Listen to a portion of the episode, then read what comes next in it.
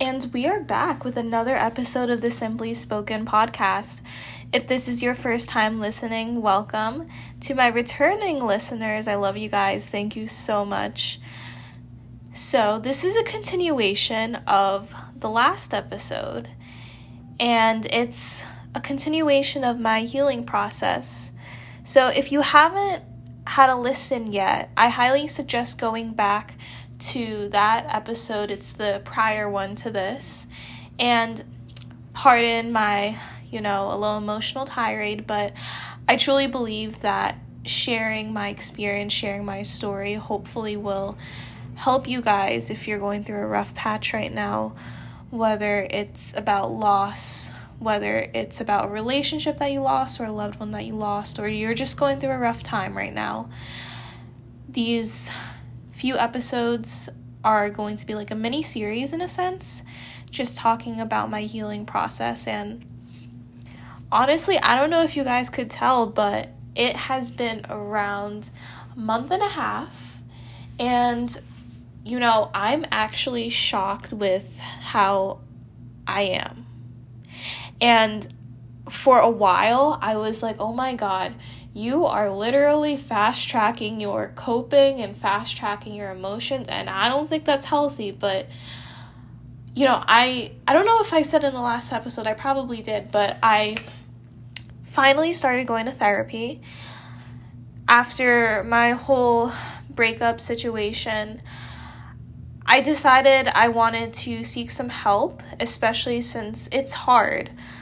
I am in a doctorate program right now and processing emotions is not really my priority, so I had to force it to be a priority. So I, I scheduled appointments and it has been amazing. And I've been a firm opponent of getting therapy. And now I'm kind of like, okay, this is nice. This is nice to be able to have set aside time and I've been journaling again. I've been writing down my random thoughts, writing down my feelings. And for a while, I thought it was really stupid, but you know, you never know until you need it. And so, you guys are probably wondering, like, how did I go from whatever last episode was? You know, I was definitely very, very open, very emotional with what I was going through. And now, honestly, I could tell you that it has gotten easier. And I'm not saying that to just like put up a front. I'm I'm really not. And I think that's what people's most people's concerns were with that I'm putting up this front because I don't want to deal with the pain. But I can tell you I'm I'm feeling the pain every single day today it's just a good day. Honestly like i mean i'm literally studying for an exam tomorrow so i don't know if i would call that a good day but the last month and a half it has been a definite roller coaster up and down emotions where each day i really thought to myself am i going to make it through without breaking down without like having to run to the bathroom without having to take a deep breath and it finally happened for me. I don't know when, but it did. And when I finally realized it, I actually was like, there's no way. And obviously, this will vary from person to person. I think sadly, I have just gone through too much of this in my life where I am kind of used to it. So I've developed some sort of tolerance, some sort of immunity against all of this loss in a sense. And which is why I say it's going to vary from person to person, but again, I hope that as I'm speaking right now, I hope you guys can hear that it does get better. It will get easier in a sense. And maybe you'll be like me and you'll finally forgive. You'll forgive the other person, but most importantly, you'll forgive yourself. I think that was something that I really needed to work on was that I didn't want to feel all these emotions because I was like, oh my god, I have school to worry about, I have meetings, I have extracurriculars, I have, you know, things I want to do, and I don't want my emotions to get in the way of it because I have goals and dreams, and that's fine. I accepted that. I said to myself, you know, I do have these goals and dreams, but I need to be present in this moment right now. And midway through all of this, I was really struggling because I was like, it's a little bit lonely. But then again, I came from a long distance relationship, so I have always been alone. Like, it wasn't a matter of me not being able to settle being by myself. I, I am very, very, when I say very, I mean very, very self sufficient, very independent to the point where I think during my relationship, I kind of got frustrated because I always had to wait on other people. I had to wait on that other person, and it kind of frustrated me because there were so many things I wanted to do.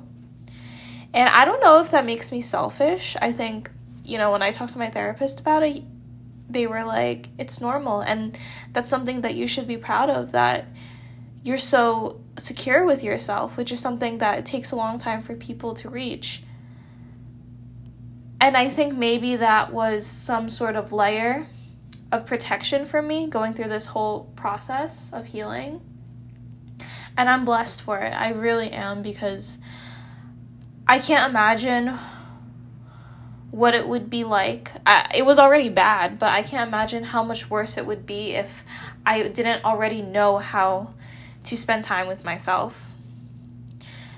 There were so many ways, like, I mean, obviously, I spent time with myself. I, I took myself out on little dates to get coffee. I took myself out to museums because I'm in Philadelphia, so there's so many museums. I spent time with friends.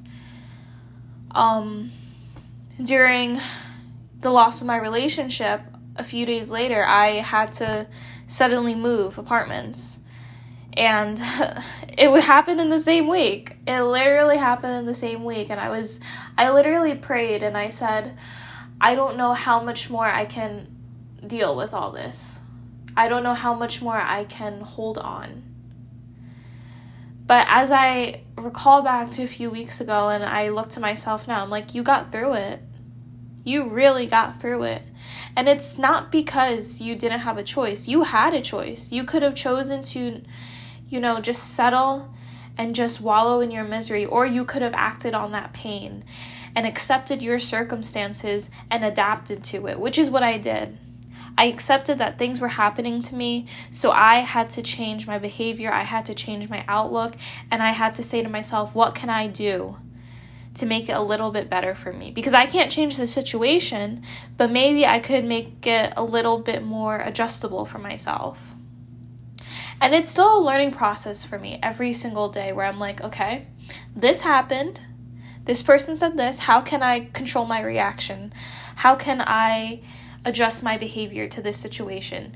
And honestly, if you're like me and you're you have such a type A personality where you need to have like control in certain situations, it's going to be really tough.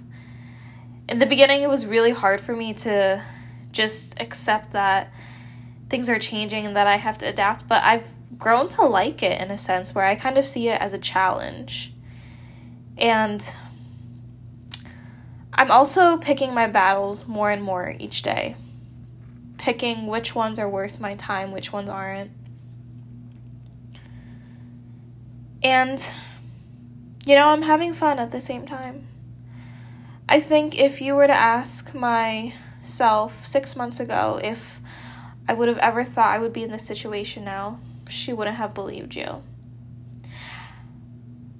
I think sometimes when we're in a relationship or we're in a situation where we truly believe that we are loved and that we're cared for, I think it's just a mirage. Is that the word? Yeah, I feel like that's a word. It's it's a mirage or it's a facade and it's hiding something underneath. Ooh. It was a train. But I think that was the case for me. I was in survival mode for a while. And now it's like I'm kind of free. I can breathe, a burden is lifted off of me.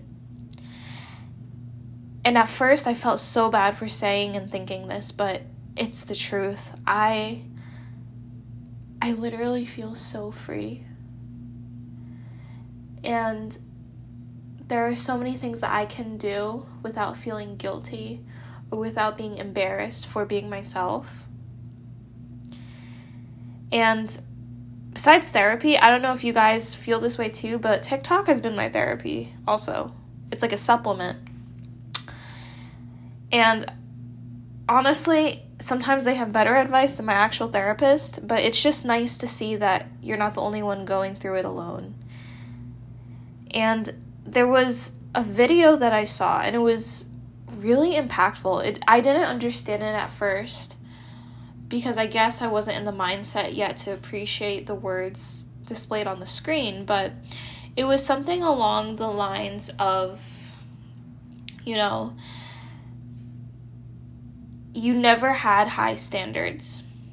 Those were always your set standards, but you just kept lowering it and lowering it for other people to adjust for them. And I kind of saw that in a sense where I was like, okay, well, maybe people, they just need more time, they need more space to be able to reach that certain level, so why not lower the threshold for them and help them out a little bit? But you're self sabotaging yourself by doing that. For four and a half years, I was self sabotaging myself without even realizing it.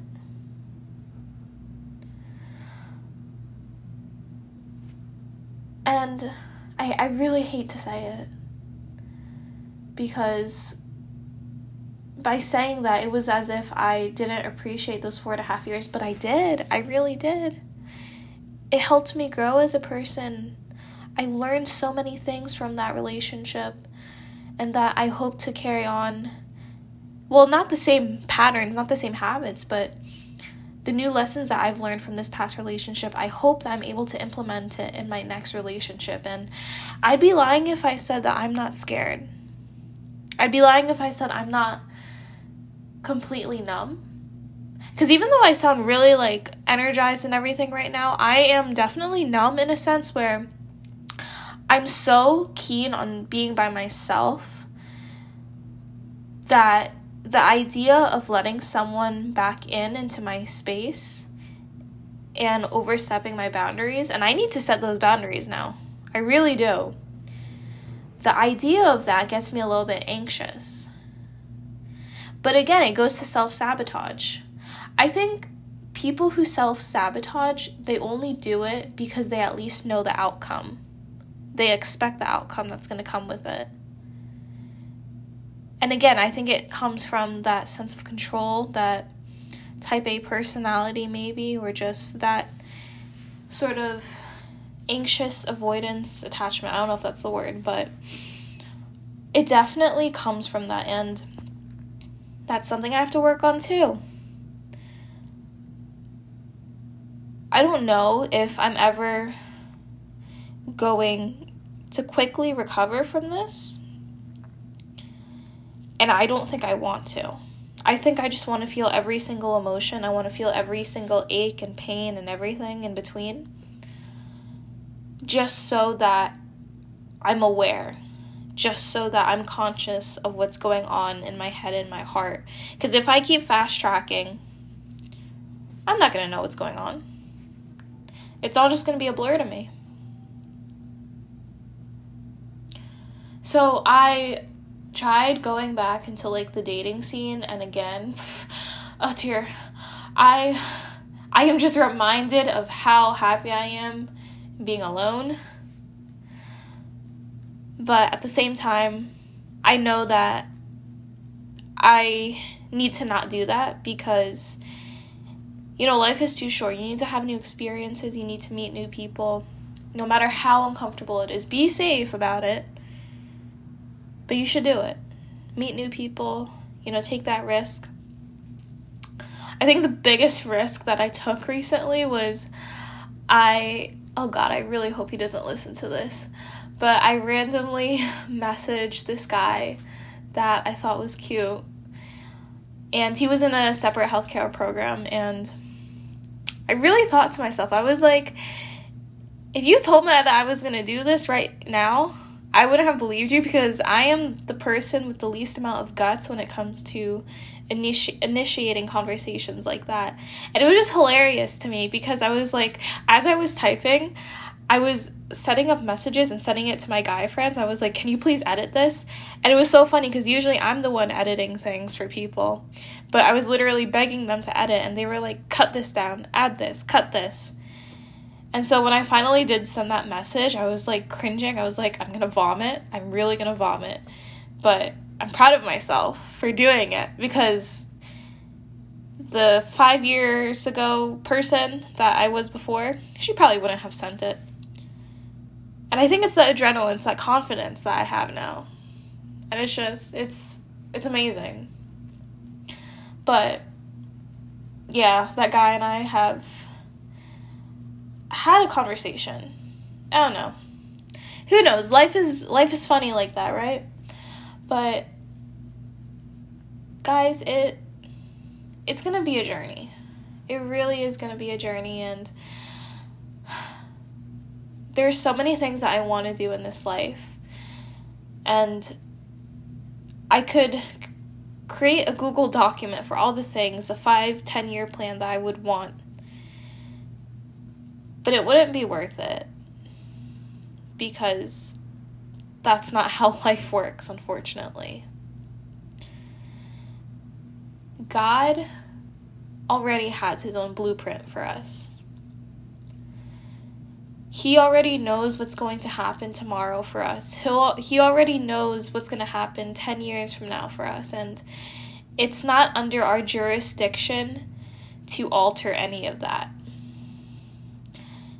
Maybe you think it is based on the choices that you choose to make each day, but those choices also are already predetermined in a sense. And I mean, there could be conflicting opinions about that statement, but I truly do believe that we have our life out of our hands to a certain extent, obviously. Life is literally just about taking risks. I am probably I hate to toot my own horn, but I'm probably one of the best examples of people who take risks. I am the first person in my family to be pursuing surgery, to be pursuing a field that is predominantly full of men. The number of women of color is very low. And I am the first person in my family to have a podcast. I am the first person in my family to have the guts to go on mission trips by myself. And I'm blessed to be able to do that. But that's my point. You need to be able to step out of your comfort zone, no matter how painful it is, no matter how damaged you think you are. You just need to take that tiny tiptoe. And that's what each day has been like for me, taking tiny steps here and there. And it's honestly blessed me in so many different ways. Because I chose to not let one or two or three people have power over the traje- trajectory of my life. I didn't want to give it to them. They don't deserve it. And you shouldn't let people like that, the haters, the naysayers, you shouldn't, especially if they have no idea about who you truly are, you shouldn't let them. They have no right to.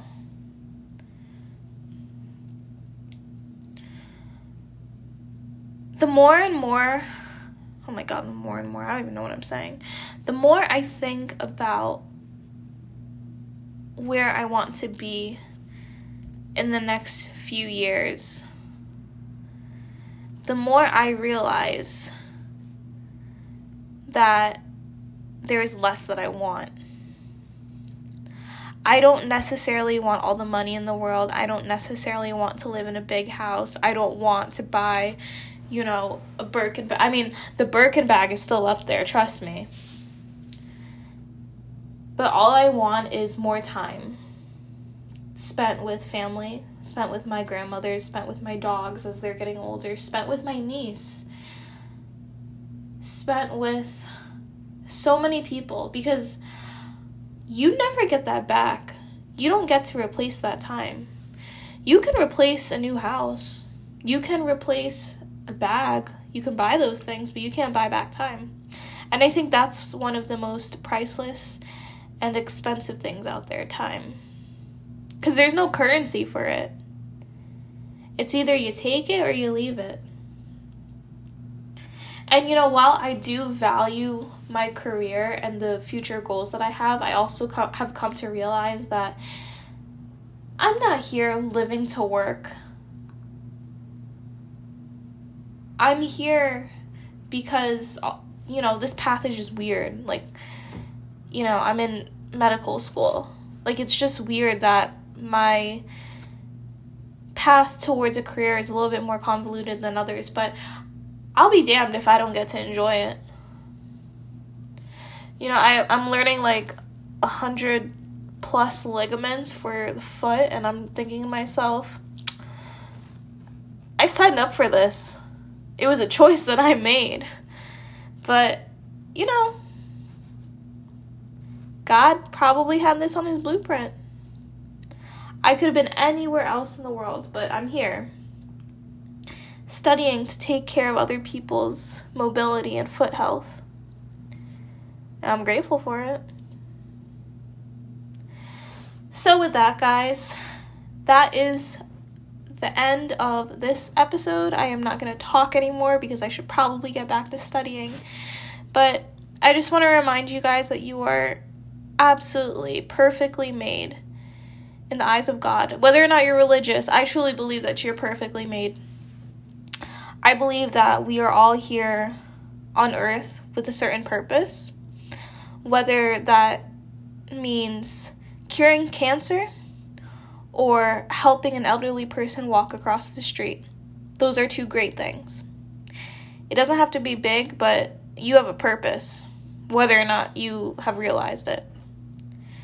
And I'm just lucky because there are people in my life who have left, but that has allowed me to heighten my awareness for the people who have chosen to stay and love me unconditionally. So just remember that, guys. No matter how many people leave you in life, look around you and see how many people stayed. And with that, that's the end of this episode officially, guys. If you're interested in learning more or listening and following, follow at the Simply Spoken on Instagram. I try to reply as quick as possible, and I can't wait until next episode. Take care, guys.